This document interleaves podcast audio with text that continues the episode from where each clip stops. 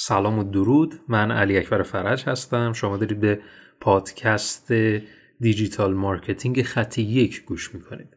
در این پادکست می‌خوام در رابطه با این سوال صحبت بکنم که چرا مطالبمون رو به اشتراک نمی‌ذارن؟ یکی از دیدگاه هایی که سئو کاران دارن اینه که چون که مطالب رو به اشتراک نمی‌ذارن خب پس ما مجبوریم بریم رپورتاج آگهی بدیم. ما مجبوریم بریم در رسانه های اجتماعی هزینه بکنیم که تبلیغات ما رو به نمایش بذارن. خب این رپورتاج آگهی و تبلیغات در رسانه های اجتماعی کار صحیحیه و مشکلی هم نداره. ولی بهتره که مطالب خیلی واقعی توسط مخاطبینمون به اشتراک گذاشته بشن. حالا چه کار بکنیم که واقعا مطالبمون رو به اشتراک بذارن؟ اصلا چرا این اشتراک گذاری توسط افراد انجام نمیشه؟ شاید این فکر کنیم که خب چون که شاید محتوا محتوای خوبی نیست ولی وقتی که نگاه می‌کنیم می‌بینیم خیلی علمی هم محتوا تولید شده و مشکلی از این بابت نداره ولی با این حال اشتراک گذاری انجام نمیشه. و فکر می‌کنیم خب چون که کامل نیست. بعد میریم کاملش می‌کنیم که حالا مثلا خیلی اصطلاحا یک سری مقالات بسیار بلند یک سری مطالب بسیار عالی ما تولید می‌کنیم که بعدش مثلا فکر بکنیم دیگه الان باید به اشتراک گذاری انجام بشه. شاید نیاز باشه دعوت به اقدام هایی درون صفحه خودم داشته باشم که بتونن این اشتراک گذاری رو انجام بدن. ولی واقعیت اینه که به هیچ عنوان با این راهکارها اشتراک گذاری انجام نمیشه.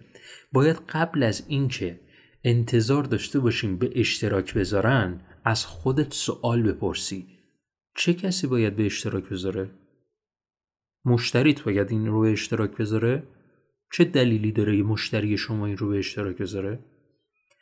شما در حالا اصلا خارج از بحث digital marketing و اینا من یک مثال مثلا می‌خوام بزنم در تلویزیون شما یک مطلبی رو یک خبری رو می‌بینید این خبر توسط کی تولید شده اهل رسانه این خبر توسط اهل رسانه تولید شده نه افرادی که حالا مثلا مثل مردمی باشه ناخداگاه بخواد مثلا یک ویدیویی از اونجا بگیره و چیزهای این چنینی. توسط اهل رسانه این ویدیو گرفته شده و در تریبون صدا و سیما این داره پخش میشه. حالا ما چطور میشه که اصلا در digital marketing اصلا به این مسئله توجه نمی کنیم که, که اون باید سایت من رو تبلیغ بکنه. یعنی همون مشتریه. مثلا من کارم طراحی سایته. یک مقاله تولید می‌کنم داخل سایتم و می نویسم که پنج ویژگی سایت های مطرح دنیا. okay؟ حالا این پنج ویژگی رو مثلا من می نویسم حالا یک کسی که سایتش رو هنوز طراحی نکرده. سایتش رو هنوز طراحی نکرده و پنج این پنج ویژگی رو می‌بینه. خب پنج ویژگی رو می‌بینه تو کار خودش استفاده می‌کنه. چرا؟ چون که اولویتش انجام کار خودشه. نه انتشار اون محتوا. پس این انتظار بیجاییه که من داشته باشم که الان در حال حاضر فردی که مشتری منه تبلیغ کننده این محتوای منم باشه. این اشتباهه. ما باید توجهمون به اهل رسانه باشه. باید اهل رسانه رو پیدا کنیم. اهل رسانه می‌تونه مشتری ما باشه ولی نه لزوما. اهل رسانه می‌تونه اصلا مشتری ما هم نباشه. اصلا با کسب و کار ما هم خیلی آشنا نباشه. ولی از اون محتوا لذت برده باشه. ولی از اون محتوا لذت برده باشه و بخواد همون محتوا رو منتشر بکنه بقیه هم بخونن. از هیچ کدوم از خدمات ما هم استفاده نکنه. ما باید در کسب و کار خودمون اهل رسانه رو دعوت کنیم بیان محتوامون رو ببینن.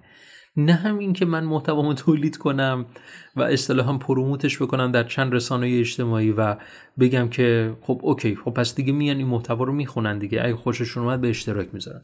اشتباهه اهل رسانه رو باید دعوت کنید. اهل رسانه رو باید دعوت کنیم بیان این مقاله منو بخونه. بیاد این پست این اینستاگرام منو ببینه. پس ما باید توجهمون رو از سمت مشتری برای به اشتراک گذاری هدفمون به اشتراک گذاری. از سمت مشتری و ورداریم ببریمش سمت اون اهل رسانه. خوشحالم که تا پایان این پادکست گوش دادید. این قطعه خیلی کوتاه از قسمتی از دوره ماراتون سئو. خوشحال میشم که در دوره بعد شما رو ببینم. فعلا خدا نگهدار.